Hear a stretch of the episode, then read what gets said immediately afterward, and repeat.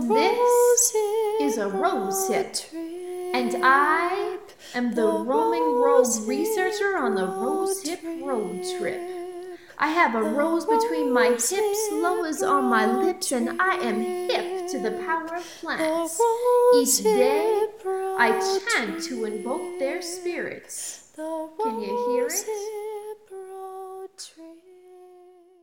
Hey everyone, this is Dr. Hilary Booker, the roaming rogue researcher, and this is the Rosehip Road Trip, a project dedicated to exploring the ways in which people use earth based food, medicine, and spiritual practices to liberate themselves and their people, however they may define who their people are. It's been quite a while since I've released an episode, as the Rosehip road trip and my life have been in a little bit of a flux over the past year.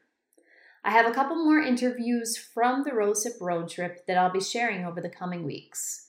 After that, I'm going to be switching things up just a little bit. I'll be continuing with the podcast and a lot of the general themes, but I will be changing the name and the concept slightly.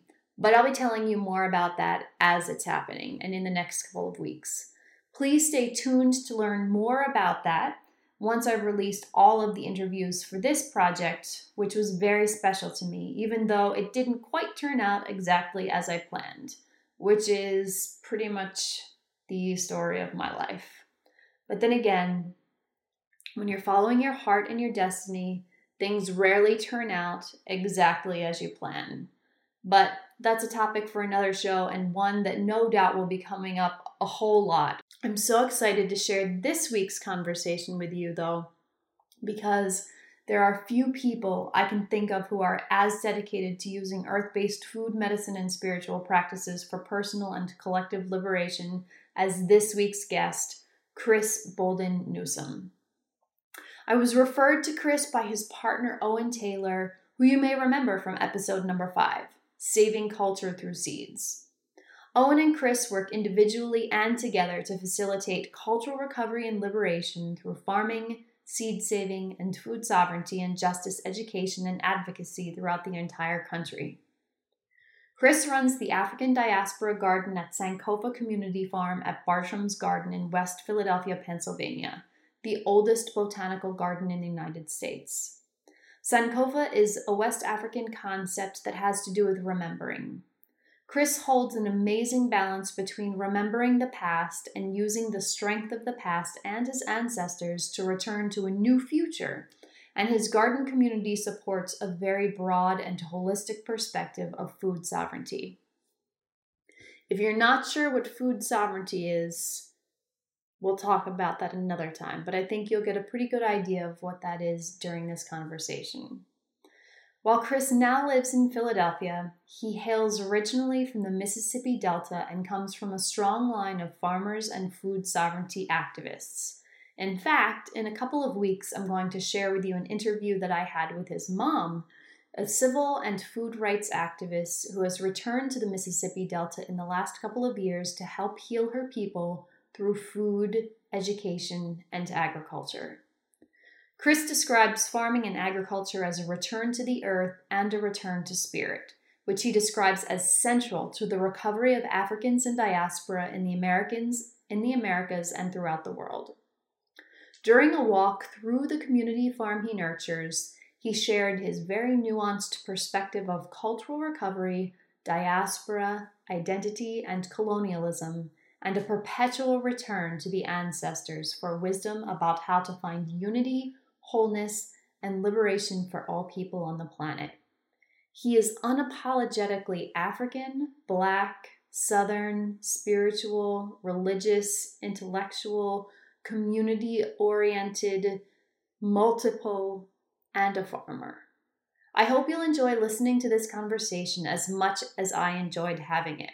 If you want to learn more about the Sankofa Community Farm and the work that Chris is doing, you can visit their website at www.bartramsgarden.org forward slash farm. The Rosehip Road Trip is a project from the Institute for Earth Based Living. To learn more about this project, you can visit the Rosehip Road Trip on Facebook and Instagram at Rosehip Road Trip. You can learn more about this and all projects, services, campaigns, classes, and workshops offered by the Institute for Earth Based Living by visiting our website www.instituteforearthbasedliving.com, the Facebook page, and our Instagram feed at Institute for Earth Based Living. If this project resonates with you, I invite you to share it with whomever you want to share it in whatever ways feel best for you. I'm also always open to feedback and love talking to people about these conversations and having these kinds of conversations. Thank you for your time, energy, support, and patience on this journey. I couldn't be more excited to return to this work, which I am most passionate about, and to share so much more with you than I ever have before as this work, my work, and I continue to evolve and unfold. Have a beautiful week, everyone.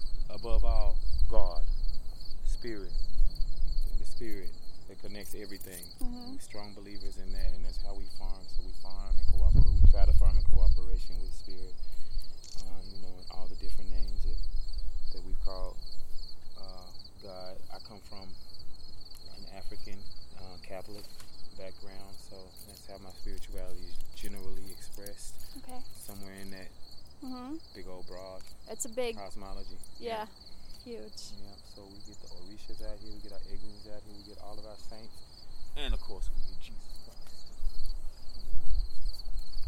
Um, it's a little overgrown right now. Some of that's intention because we, we, we do our farming according to what we call natural agriculture. Okay, and how do you define that? Natural agriculture is, how do you define it? the Shumei Institute. Well, this is how it happened. Interestingly enough, Owen, my partner, and I did a um, we did a presentation at the cathedral, St. John Divine, the Anglican nice. cathedral down in in New York City. Uh-huh. Um, and they um, and in the audience was a uh, well, two was a couple. Uh, these, you know, a man and a woman, um, Japanese couple, and they were listening so intently and so into it. They followed us. They they kept up with us. They made us really contact them. Turns out they're from this organization called the Shumei Institute okay. in Japan. The Shumei people uh-huh. are the folks who taught um, Masanobu Fukuoka, who is really famous for the book One Straw Revolution, which is big circulating in, in mm-hmm. agricultural circles. Mm-hmm. You probably heard of it, you know. And so and he proposes a type of very pared down type of farming that's really in tune with the seasons and really focused on using the things that we have, returning yeah. it all. Well, he departed from an original line of thinking, which is even more deconstructed.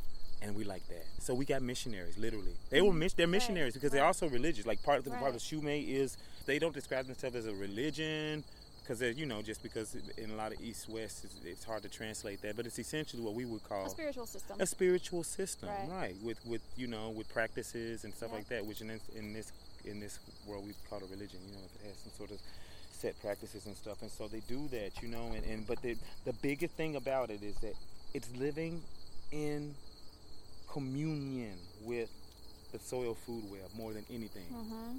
really really honoring what's beneath our feet right. in this deep deep deep way and so they also you use and we do a lot of that out here too there's so much to say some of the time they, they, we do a lot of like using the lessons that we find in the field to teach us or to help decode and interpret because mm-hmm. this is kind of like where where that kind of prophecy happens i feel like you know like to help us decode what we're seeing around us particularly right. in our own culture right. and stuff and it's hard to describe what that because that sounds very abstract but by watching the way things grow mm-hmm. by watching the way things cooperate by recognizing with such grateful joy that darwin is a liar i mean absolutely that it could only have come out of a person and a people in such spiritual distress. This idea that survival of the fittest is the way of the universe. Right.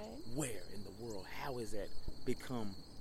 When in reality, things survive by cooperating. That is that's what we see out here. I don't so so it, I, I discredit and look askance and take with a grain of salt and all that other shit. Almost anything that I hear now coming out of modern Western science in terms of agronomy and agriculture, you know, because I know their focus is not on this. What the Book of Wisdom refers to as a spirit that holds all things together. Right. You know. You know, it's really interesting. Some of the more sort of systematic ecologists Mhm. who are kind of doing the most cutting edge Mhm. um, ecology are have a very almost spiritual Mhm. way and are proving with their very hard scientific data that everything cooperates. Thank God they're right? proving it for us. What would we have done without the high priest of science blessing what God has created? So yeah. Yeah. Anyway, but just walking through, so um, we grow a lot of that said, you know, we recognize that that in, in the Shumei Institute and natural agriculture teaches that more than anything, you don't introduce anything new into the soil. You don't bring new shit. You don't bring you don't bring shit at all. They're really mm-hmm. eating into no, no manure. That's mm-hmm. another thing, which mm-hmm. is anathema. You know what? We as as organic farmers, and they also kind of they don't poo poo, but there's a respectful distance from what we refer to as organic farming. Because Right. again, organic farmers. They poo poo poo poo. uh, look, they really do. Yep. They actually really do. Yep. They say that it's not, you know, it's not necessary. It's not that it's bad, but in terms of if you're trying to feed the soil well, Right. it does make shit. It makes Right. sense. Makes shit. Makes shit. Makes shitty sense. You know. But instead, what we do is we return everything that we pull out right back here. So when we do this, so now we turn this focus to me and uh, my sister, assistant farmer Kiana. Um, we refer to this as harvesting weeds now. Mm, So we're harvesting crabgrass so that we can increase the you know the bacterial action and stuff. So we grow okra, which is our mother crop of all people of the African diaspora. This is the one thing that no matter where we go in the world, if you got an African face, then this is a food that you're familiar with, and we're really, really, really grateful for that. We have to grow it, of course. It's also wonderful because it's a linking food. It's a connecting food. It's one of the foods we, we focus on traditional crops here. Doesn't mean that's the only thing we grow is crops that are traditional to ours, uh, you know, in other cultures. But Mhm. Well, everything's traditional somebody's culture. So yeah, in that case, yeah, I guess everything we grow is traditional crops. Some of them are more really more intentional, and some of them are specifically being grown for the restoration and the reconnection of people. Mhm. That's what we do. And is that how you would define diaspora, African diaspora? I would define African diaspora is Or how would well, you define that term? African diaspora, I would literally define it in. I define that the, um, from the Greek diaspora, scattering of seeds. Mm-hmm. I like that better because that you know this diaspora, this breaking open of seeds, is what happened to us, and Yes. part of the diasporas that I represent, in addition to my African, you know, heritage, which is where I live largely, is the Irish connection. Many Africans in this country, because of the way white racism, British colonialism works specifically, find themselves with Irish blood. Mm-hmm. And it's not really a coincidence. We came over similar statuses and held them together. And- Girl, don't even get me started talking about the Irish colonization and how everything bad done to us was started out on them. Um, and then one of the best tricks that ever ever played was the separator. Mm-hmm. Um, it really worked. Sadly. Separation always works. Yeah, yeah, you know. So, um, more okra. We grow a lot of it. I grow sweet potatoes. Mm-hmm. We grow a lot of sweet potatoes. The deer have really gone to town on them. So sweet potatoes are Tis morning the glories. season. Yeah, yeah. So that's why their flowers look like that. And I love it that these cultivated morning glories that it took our ancestors thousands of years to bring into existence are growing right here with their wild cousins. That's awesome. They often find each other in the field. I've noticed this. That's gorgeous. Things I tend love to find that. their relatives in the field. And they say we do the same thing too. We have uh, we grow a lot of African spinach. We don't grow it; it grows itself. The aka Kalu, aka um, aka Amaranthus, Mm-hmm. is um, this variety is a cross. The leaves are great, but they're so small. So I don't do any of it Right. intentionally. There's all crossing in our field. They do what they want. They do what they want. let 'em Owen do what has they bought want. some red ones here, and they cross with Yeah, I saw whoever the his. parent. Yeah, so Yeah. whoever the parents are, that's what happened. The leaves are absolutely delicious. I just need them to be a little bigger, so I'm whispering in their ears to grow bigger leaves next year. And we'll be all right. We do cover crop because again, we are an organic. You know, we are you know an organic based, I guess, um, natural agriculture uh, sort of setup. The big focus is to we add is is in the only inputs that we add our prayer. We always say that. That we actually add our prayer and, and, and, and whatever else came out of the field, right? So I've even moved to a point of not even thinking of compost as compost Mhm, anymore. Yeah. Because this whole idea of feeding plants and stuff, it makes you think, and it really plays really well into a very particular kind of um, identity for the farmer, which I think comes with a whole lot of gender stuff and a whole lot of, you know, which, you know, isn't, I don't think is always bad, but in this case, I think it all sort of cooperates and colludes to make this um, really false narrative. Certainly, if not false, certainly an ultimately destructive narrative, I think, for agriculture. I am Mhm. the farmer. Look what I grew. Right. We learning how to not talk like that, and it's hard. Look what I do. I'm going to feed these plants. So we used to say that on, right the, on as the if task you list, are in like you are plant. in complete control of everything that happens rather than you might be able to do a little bit of nourishing and Right. um, and nurturing but mostly it's in control and it's going to do what it wants to do That's and you can pray that it's going to do something that's along the lines of what you hope it's going to do And sometimes some it's of no different will. than children right It, it's exactly in a lot in a real way. Yeah, Yeah. yeah. But we even we even you know have a, a sense of of a type of, of more uh, sense of ownership over them than I think we probably really should. I'm saying that as a person who's actively um, working towards parenting, and I don't know how I'll feel. We'll revive. We'll come back to this right after I'm raising my own kids. um, but but yeah, knowing this real way, and so I think this is why going back to the basics, understanding that we're feeding the soil, that changes everything, Yep. sister. That changes everything. changing the soil more than you're or feeding the soil more than you're feeding the plants Yes. right If you're Yeah. feeding the soil, then you are doing this sacred. You are feeding the thing from which you come and the thing to which you'll return. That's powerful. yep That's a different connection than me. I'm trying to get this okra bigger. Let me put compost on it with Right. nitrogen. I'm feeding. You're not doing shit. You're not feeding it. These plants, I just I've learned, don't even have the capability, many or most of them, of taking up water and taking up food in the soil by themselves. They have to work with the bacteria and the fungus in the system, Mhm. in the, in the you know the soil system Yep. to do that. So then I'm taking care of the fungus and the bacteria, Yep. right? Yep. Hopefully, yep you know, and so that's the work. That's what we're doing. Those are the kind of lessons that we're taking in the time. Real life. This was sadly a row of uh, traditional peas that we eat in the Mississippi Delta, and they eat them in other places too, but other parts of the South. But you see, the grasshoppers and the deer just decimated them until I just didn't have the heart to come back through here anymore. But these are a type of field pea we call crowder pea. And uh, anybody from the deep south, almost any part of the deep south, is familiar with them. and your family's from the mississippi delta is that I'm correct Mississippi. Yeah, we all from we all from Mississippi, by way of Alabama on my mama's side. My great grandfather Fred Bowden was separated from his family in the flood in the 20s, and um, so that's how they ended up in Mississippi. Were refugees, and this is the crowder pea, the humble crowder pea.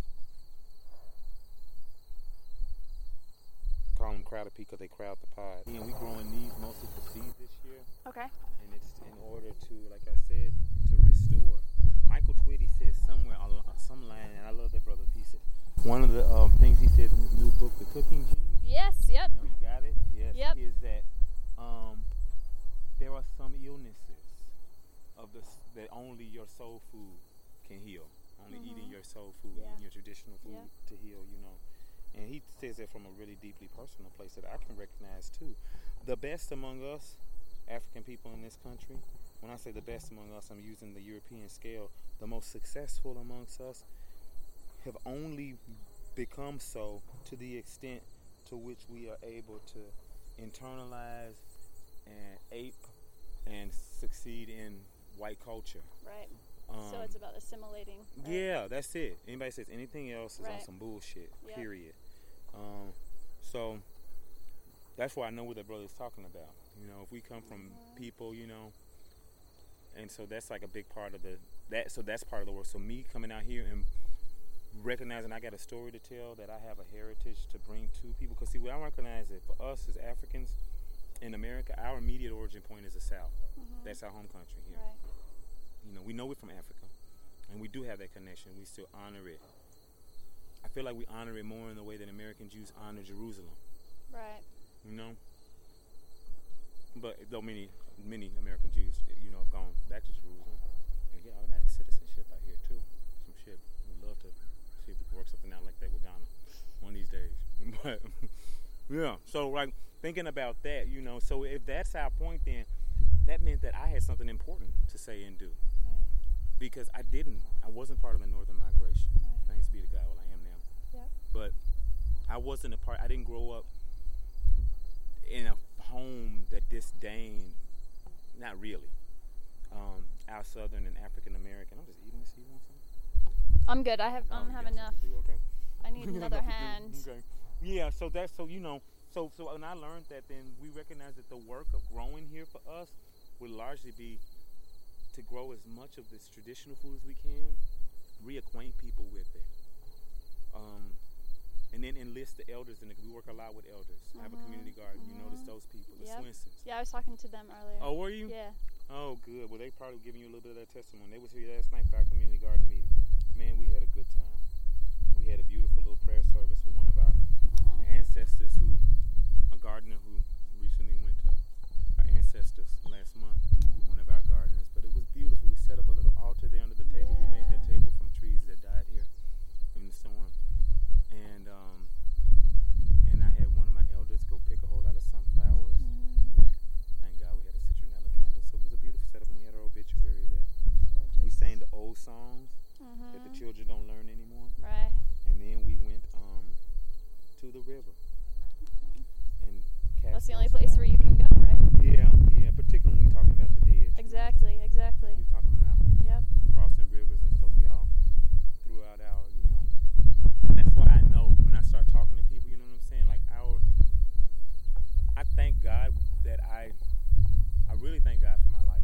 I really, really do, and my ancestors. I do because I recognize something. Like I learned how to hold contradiction or what seems like contradictions and conflict Mhm. in ways that it baffles me to see other people struggle with Yes. All my the people time. up here especially. So this phenomenon of black people of of meeting sizable numbers of black people who have lost connection with faith, unheard of where I'm from. Right. You may have lost connection with church, right. but you didn't lose connection with spirit. right. You didn't let anybody do that. That's right. They would talk about the pastor. They talk a boy. They talk about him like a low down dirty dog. But they knew, you know, you knew that spirit connection. So I recognized that that was a, yet one of the more symptoms of soul sickness up north for black uh, black people. You know, faith and connection to spirit is not optional for. It is not optional. It is part and parcel of who and what we are, and we find it in lots of different ways. You Yeah. know. And the wonderful thing about the diaspora experience, this is what I think one thing that's powerful about all diasporas Mhm. and I'm going to speak in a spirit special way about my diaspora, African, North American, British, um, North American, African, is that um, is that one way that we've survived is not by is not so much by holding on to all that you could keep. That wasn't a possibility. Sister and I were talking about. We start getting chills just rocking, thinking about it, talking about it, because you know that shit was literally taken away in a lot of ways. I, you know, and it was by neglect. If your mother dies, nobody is there to teach you those songs. Mhm. It's done. Mhm. Whatever's pumping in your blood will come out in some way, Mhm. in some dances, in some speech, or something that you won't be able to decipher. You don't know what it is that you're doing because your mother wasn't there to teach you. We come from long lines of motherless children Mhm. you know. And so thinking about that, so I've realized our strength and our survival was not that holding on. We did that too, as much as possible. I'm convinced most of it was boom, boom, boom, boom, boom, boom, Yeah. you know, and not this. Yeah. Um, for lots of reasons, trauma too. When we talk about trauma and what how what that does to the memory and the desire to keep, Mhm. you know, anything old. But it, it, it, it our strength lies in how much we were able to identify in what we presented with and own it. We did it with the religions that were presented before us. We did it with the foods that were presented to us. We did it with the language. We did it with the English, want to know. Um, we did it with music. That's what we do. You diasporize it. We call it. I invented a verb called sancopatizing. I like it. Yeah, using If you use it, it works. Yeah, that's what, that's what I say. That's what I say. So I want to keep using it and writing it down. So we sancopatized it, you know, and we did that too with butter beans. These are. This is another traditional bean from where I'm from. This shit is hard to see and it's harder to pick. They make you pay for this picking. But these are. This is the Mississippi black. This is this is the well. It's not actually called Mississippi, but for our purposes here, I refer to the Mississippi brown speckled butter bean. We just call it speckled brown butter bean at home. It's the best butter bean in the universe, all creation. It's the only one that I want to eat. It's a luxury to folks in the deep south, black and white. That's another thing too. See, in the south, we still I'm convinced we can teach the rest of the country a whole lot about race. A whole lot. I look. A really, really I tell people that every day of my life. In fact, that's one of the reasons why I want to spend so much time in the South Mhm. doing this project. Yeah. Because people up here think they know all kinds of things.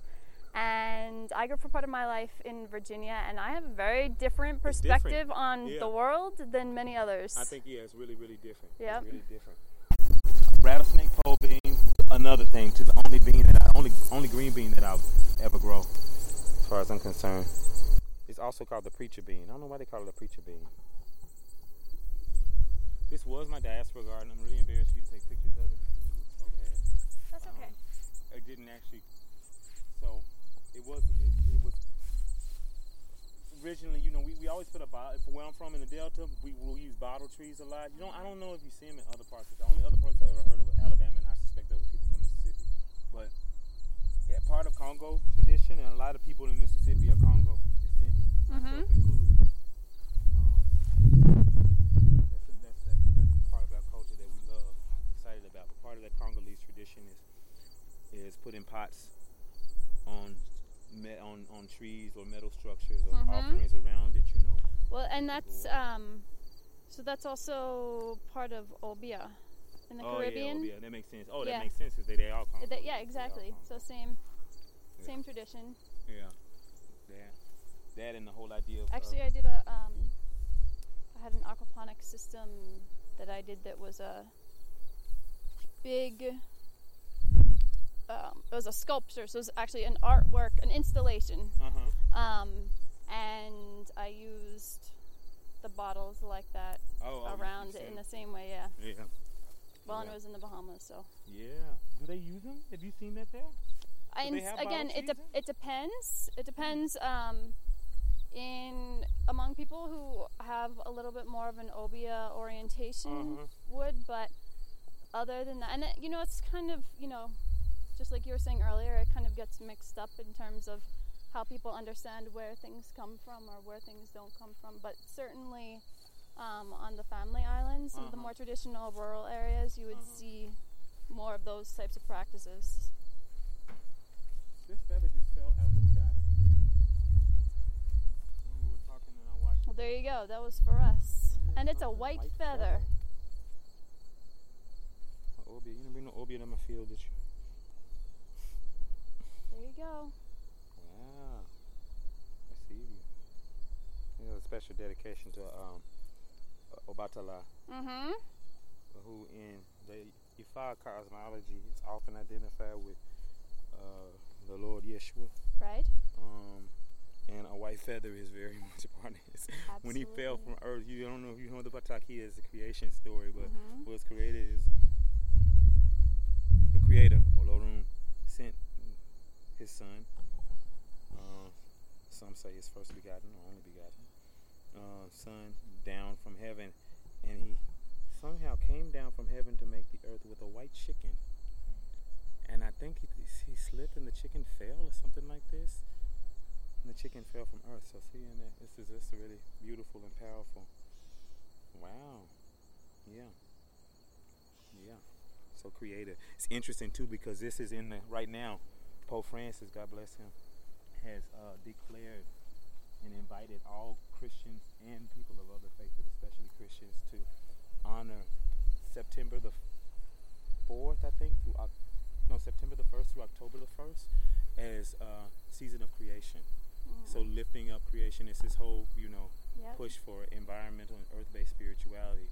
I don't know if the rest of the world. I know in Catholic in the Catholic Church, it's, it's like tear, it's rocking our world. Like every Sunday, like lately, this past you know three months, everywhere, and this is everywhere in the world because you know when we do want them to do something, they send a bulletin out to everybody. So even in China, they're talking about the same thing, and and and it's all on focus on. I never as we would say Mother Earth and and and our you know crazy pagan half whatever you know, but they hear the Pope of Rome, the Bishop of Rome, is referring to Mother Earth and our sister Mother Earth and talking about spirituality. We've been commanded to make atonement for our sins against the planet. Yes. That literally is what he, he said that. So now he's asking that all that you start formulating prayers, you know, in action Yes. around, you know, and start doing old school Catholic stuff. like, I actually want you to stop eating meat on Fridays again. Yeah. And here's why. You know, you can, you know, it's like, what he says actually makes sense. yeah. As opposed to the original reasons. Well, I mean, uh, the, well, the original reasons for me made sense, but they made sense in different re- different Yeah, ways. that's true, they didn't. They made sense. You know, they made sense in this way that separated spirit from Mhm. flesh. Yeah. As though, like, you know, well, we fasted from meat on Fridays growing up my whole life. My parents, my Yeah. mother still don't. They cook fish with no meat Yeah. on Friday. It was, you know, in commemoration of the death of Jesus. But to recognize, you know, you know, say, so you didn't eat meat because of the meat of, I guess, body of God hanging on on Right. on the cross on that day, you know. But to put that and flip that and say, actually, so you get to be in solidarity with all the poor and suffering and dying of the world by refraining from this food that inflicts such suffering and death on people all Mhm. over the world in terms of the food system cost, you know. That's that is huge. So it's actually a theological shift Yeah. That actually says more of what we already believed, and that's the thing. And that's what and that's where the point of contention is in the church right now. That's why a lot of people are walking out and, and that sort of thing because it's this whole idea that why are you bringing new? Do- actually, no. We actually always believe that you encounter Jesus It's Christ act- through other people. It's a return, it, it is. right? It's, a not return. seen It's as a that. revolution, right? It's a return. So it's a That's exactly to. what a revolution is, right? It's a return by to the definition. Yeah, you revolve, you return. So we it's don't, don't it's a it like return to the truth of Yeah. what we are. It's a return to the truth of what Absolutely. spirit really is, what God Absolutely. actually is, and a return to the truth of our relationship and our connection Yes. to God and the earth and one another. And one another. And all of those are exactly the same thing. Exactly the same thing. You can't do one without the other. You Nope. can't remove a Yep. peg, and that's another thing that's been big in the language. He's saying that we've had this spirituality that has been missing this entire focus, or Mhm. that sh- that shielded it, and it's not Mhm. like it wasn't there.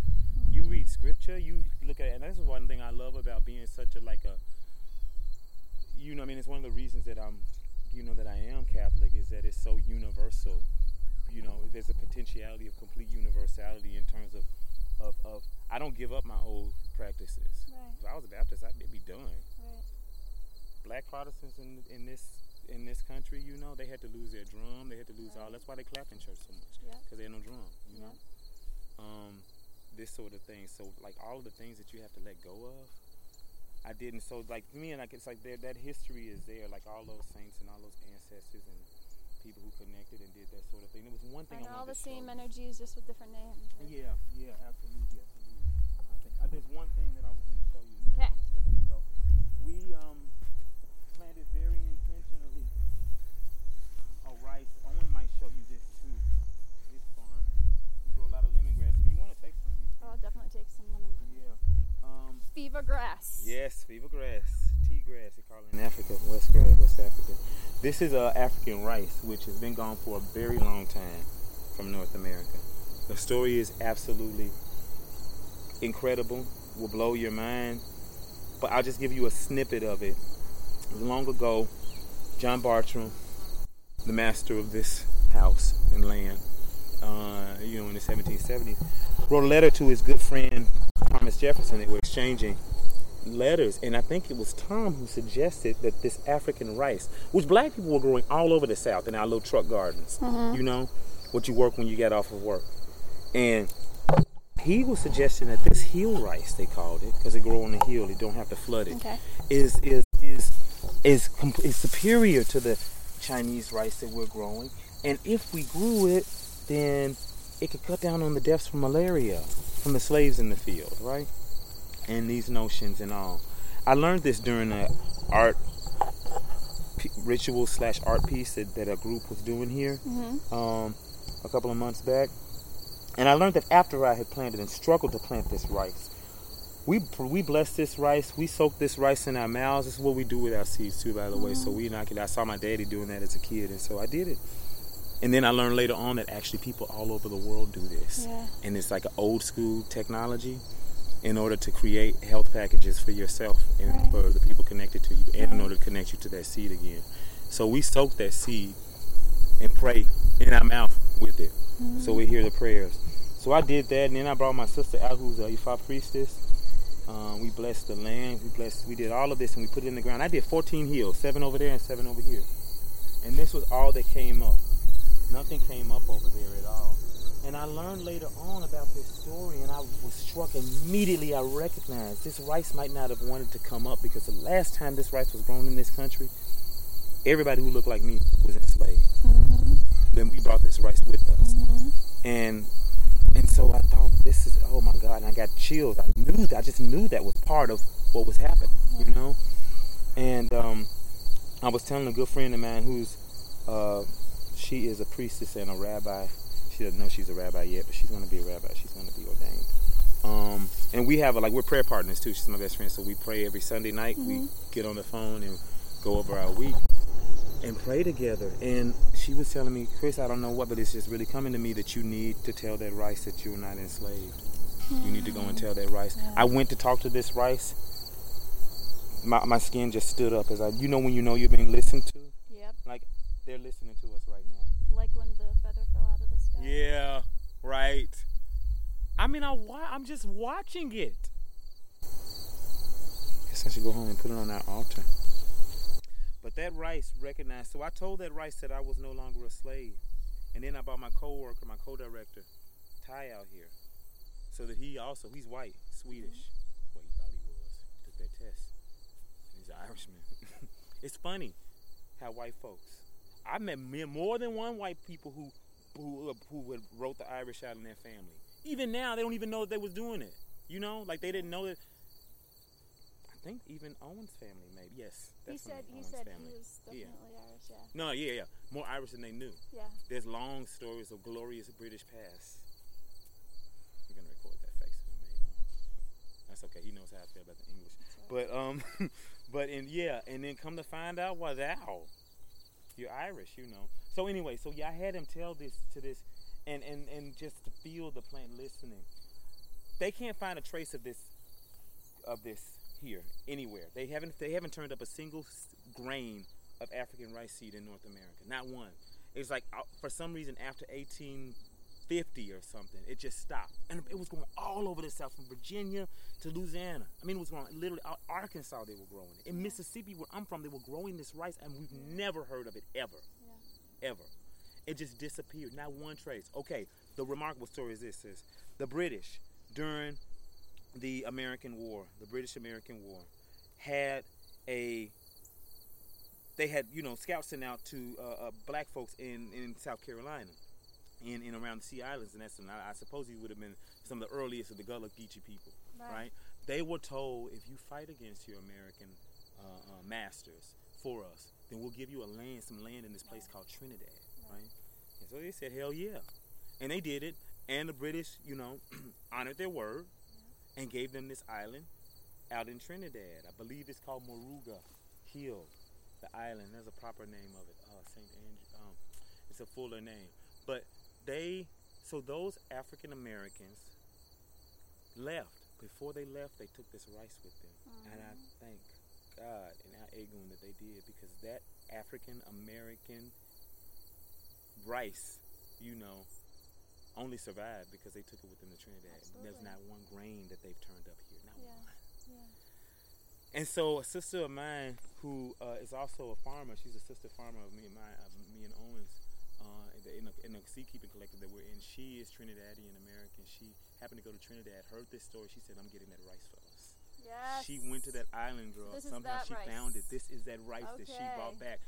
She brought it back for several farmers here who she knew she trusted, who were spiritual farmers. You know, because she only wanted to bring something back like that. Plus, the that other was thing is, yeah. people do. Total. Oh, well, this is how we have moringa trees. So, by the way, I may, yeah, I get the Right, moringa. I'm going to give you some leaf, moringa leaf Actually, too. let- I'm- Uh, yeah, that- I mean, I'm familiar because I lived in the Bahamas for The five cotton? years. Oh, you do? So I um, am familiar with a lot of these plants that I don't normally see here. Oh, okay. yeah. That's, that's the, yeah, we grow cotton as well too, Okay. particularly for. Oh yeah, mine doesn't have it just everywhere. Yeah. It's seen- Grow cotton for the young people. You know, they never. They don't know what it means to Mhm. cotton and that sort of thing. And that's a really classy variety of cotton too. I need to get the shit that they was growing at home, the one that tear your fingers up. Um, we grow okra, we grow sorghum. Mm-hmm. We grow a lot of sorghum, African mother grain, and, and there's a whole wall full of gourds. I grow them because see the deer don't like it. They hate the smell of Right. that. I don't know. Have you smelled? Have you ever smelled the leaf of this? I don't I'm think gonna so. bring you a leaf so you can Okay. see why the deer hate it. Um, where I'm from in Mississippi, this bean is a, you have to have this piece. You have to have this Arapaho, because we grow several varieties of black eyed pea, right? You know, several, Right, several yep. different kinds, and you eat them all in different ways and for different purposes on different days. That's the uh, bottle gourd. Oh yeah. I can Yes, see how well, To me, it smells like burnt hair. It smells like. It kind of. It just smells like um. It smells- Everybody says it smells something different. Definitely smells like something familiar, but. Yeah, burned hair is definitely. Yeah, it, to me, that's the first thing that I thought of. My grandmother Yeah. used to burn her hair. You know, Mhm, they burn their absolutely. hair so nobody get a Yep. hold of it. And so, um, I would smell that. You go in the bathroom after she burned it. She burned it in the bathroom. hmm She burned it in the bathroom. Would you like some moringa? I would love some. Moringa. Let me get a, one, a couple more because I'm going to take some for my tea. So yeah, these but these come from Miss Marie Fanot, a sister at my church, a Haitian, one of my Haitian elders at church, and she brings the seeds every year of these moringa tree from her sister's front yard in Port-au-Prince, and um, she brings them to us, and we we plant them out every year. We eat some of the seeds. And then we plant out most of them every year. Oh, if, you know what? If you want lemongrass, I should pick you some now. Okay, that would be awesome. Thank you so much. Yeah, take it with a blessing. Let me get a couple of sprigs for myself. Oh, I love that smell. Yeah, there's nothing like it, huh? Especially when it's fresh like this. Mm-hmm. Put it in, like I'll put it into the tea kettle.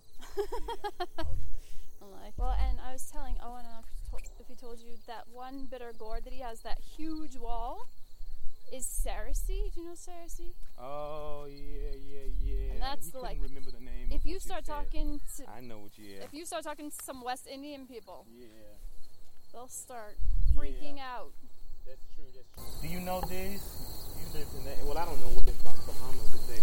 Bird peppers. Uh, this is yeah, this this uh, seasoning pepper, pimento peppers. They're not hot. They are the ones that are for seasoning. So you put it in pepper sauce and stuff. Yep.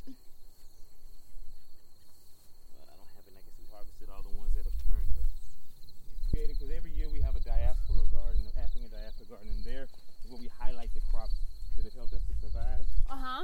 But um, this year everything is just in the field. All those crops are in the field. That's awesome.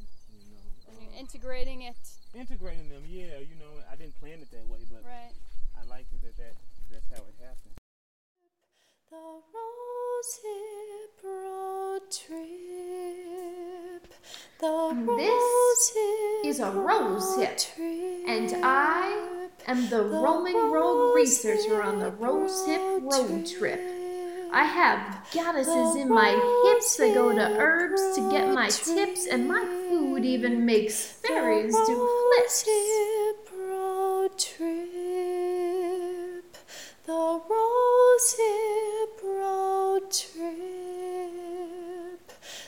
This is a rose hip, Road Trip. And I am the roaming rogue researcher on the Rose Hip Road Trip. I let the wind determine my clip. I stay away from air with too much nip. And if you need some vitamin C, take a sip from my tea. The Rose Hip Road Trip